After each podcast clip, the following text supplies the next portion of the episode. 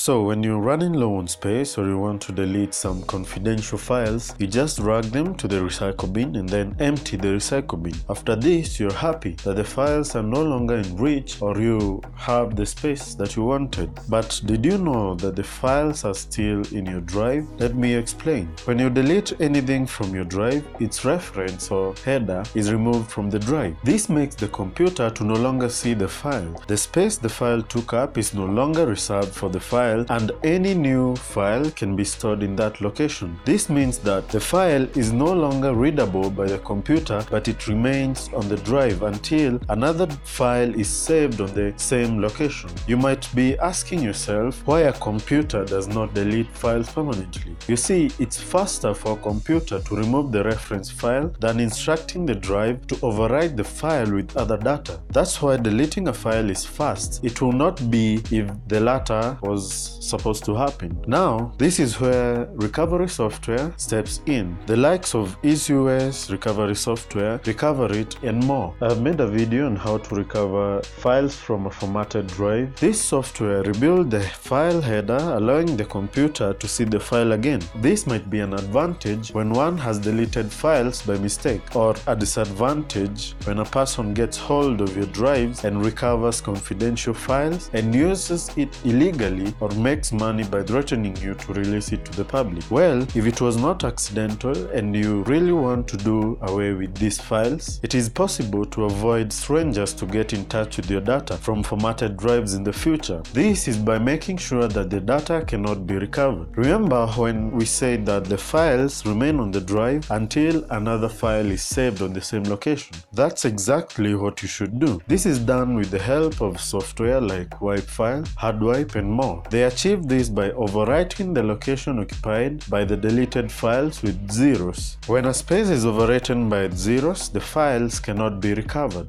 All links to the software mentioned is in the description below. Follow me on my socials to get in touch with me or for any questions or ideas you might have. Remember to subscribe and like the video. Goodbye.